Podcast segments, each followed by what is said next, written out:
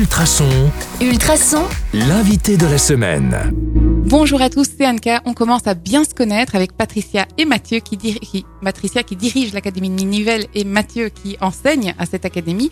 Et du coup, j'avais envie de commencer à poser des questions un peu plus intrusives. Alors, première question, est-ce que vous êtes prêts? Oui. Oui. Tant que faire se peut. Allez. Deuxième question, avez-vous une routine matinale? Patricia? Moi, c'est les femmes savantes de Molière. Ah, Ah. sérieux Oui. Vous- Je me lève le matin, euh, je vous passe les détails euh, tout à fait pragmatiques, mais effectivement, je me mets en joie en récitant la première scène des femmes savantes de Molière euh, pour, euh, pour voir la vie euh, sous son aspect le plus réjouissant, le plus, le plus parfait au niveau de la dialectique. Et, et j'enchaîne parfois avec une petite chanson de Serge Lama, mais ça, ça c'est vraiment les jours où il y a du soleil. Fabuleux. Je m'attendais pas du tout à cette réponse. C'est bien joué, bravo. Euh, et vous, euh, Mathieu? Non, moi j'ai vraiment pas du tout de routine matinale. Je fais jamais rien dans le même ordre. Et donc je, je- C'est voilà. un peu à l'impro tous les matins. voilà. Troisième question. Quel est le dernier livre que vous avez lu et que vous conseilleriez aux autres? Ou si vous avez un livre de chevet, c'est peut-être pas votre dernier livre, mais c'est le livre qui vous a marqué. Ah bah, du coup, on va inverser, Mathieu.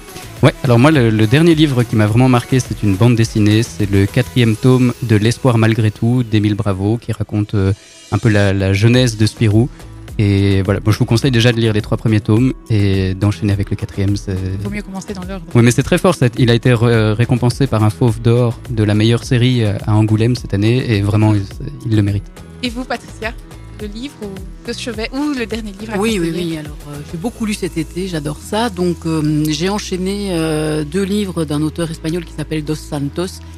Le premier, le premier tome s'appelle Le magicien d'Auschwitz. Le deuxième tome s'appelle Les manuscrits de Birkenau. Alors, évidemment, c'est pas très joyeux, mais c'est extrêmement fouillé, extrêmement et ça nous apprend des choses sur cette période et sur les camps euh, de concentration d'Auschwitz et de Birkenau qui sont euh, absolument intéressantes et dont on n'a pas beaucoup parlé parce que euh, voilà on connaît l'horreur et, l'horreur est présente dans ces livres.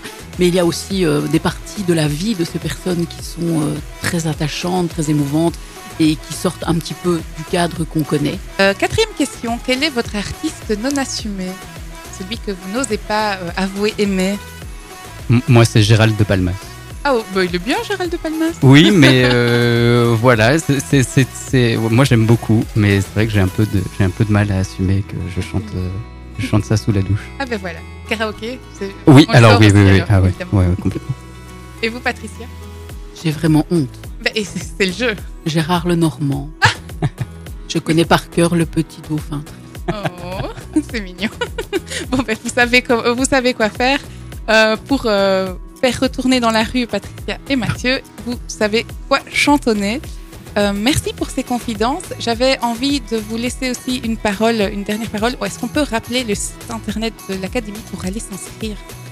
Oui, alors le site internet c'est www.academiedenivelles.be et le numéro de téléphone c'est le 067 21 62 46. C'est bien noté. De toute façon, les infos, on les retrouvera aussi sur Ultrason. Envie d'en savoir encore plus, toujours plus Eh bien, rendez-vous demain sur le 105.8 FM ou en podcast ou encore même l'app Ultrason. À demain, les amis.